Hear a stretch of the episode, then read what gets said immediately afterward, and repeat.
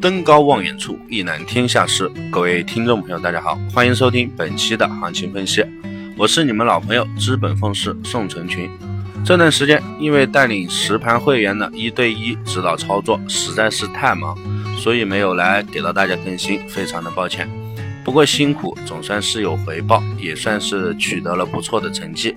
相信有我好友的朋友们，盈利情况也都是不错的。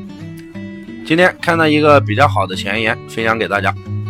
没有一劳永逸的开始，也没有无法拯救的结束。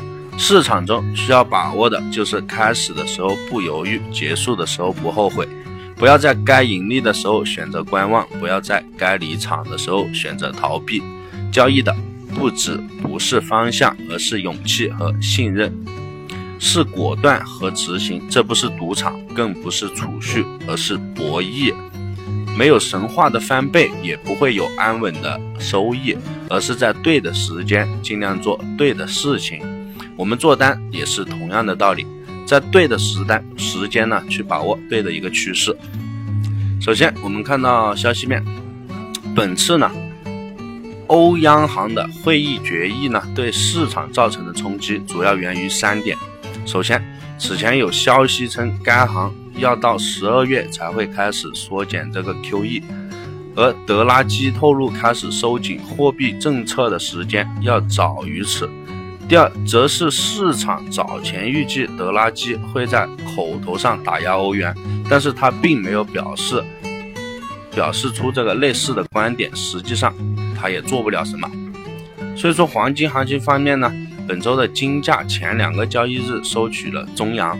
周三收取了中阴，周四在数据利好的影响下收取了大阳，涨幅覆盖了此前的一个跌幅。日线布林带开口向上运行的一个状态，行情也是正试探布林带上轨的阻力。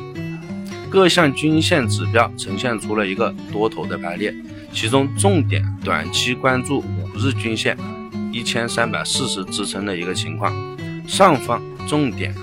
力在布林带上轨一千三百六十位置，附图的 MACD 高位金叉继续向上延续，红色能量柱也是持续放量。下方我们重点关注一千三百四十五到一千二百五十的这个支撑支撑情况。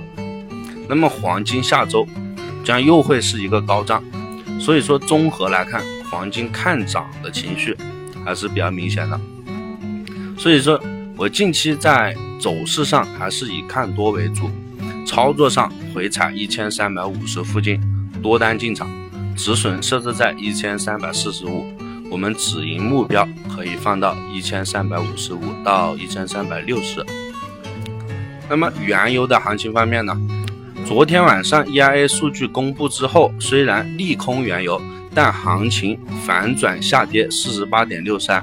随后强势反弹四十九点二零一线，四小时级别当中呢，冲高在高位收取了十字星，随后在高位震荡，按理来说是反转看空的信号，但日线级别以大阳收尾，所以说短时间内还是难以走出这个反转。不过日线布林带收口，目前运行在布林带上轨附近，连续两日。收了大阳柱，日线连续突破 MA 五日均线和 MA 十日均线，周线也是收的了下影线较长的实体阴柱。下方我们需要关注的支撑位置还是在四十八点五一带，上方短线关注四十九点四零一线的一个承压，上破继续看到五十的关口。在 EIA 利空的情况下，行情不跌反而涨了。但不排除今天走空的一个可能，我建议区间还是高估低多为主，区间四十八点五到四十九点四，破位则顺势跟进。关于解套，黄金、原油在消息面的刺激下，行情波动这个幅度是比较大的。对于做单不带止损的朋友来说，单子反了简直就是灾难。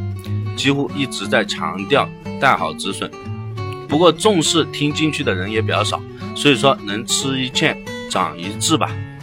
网上解套的利润也是比较多，没有什么实用的没有什么实用处，这里也就不多说了。有套单的朋友可以直接联系我，告诉我具体的点位和资金情况，老宋会根据你的情况呢，给出合适的解套策略。任何一单交易，我们只需要有清晰的思路、明确的止盈止损，剩下的就交给市场去跑。本团队专注市场动态，解读世界经济要闻，对原油及白银、黄金有深入的研究。我会尽我所能，以我多年的研究经验，带领大家走在市场的前端，给到大家帮助。以上就是本期的全部内容，感谢大家的收听，希望大家点击订阅，持续关注本人。关于更多的价值资讯，大家可以关注微信公众号“资本奉仕”，或者添加微信大写的 JL 四个八四，那里会有更详细的行情分析、解套策略、名师的实时指导，给到你更多的帮助。我们下期再见。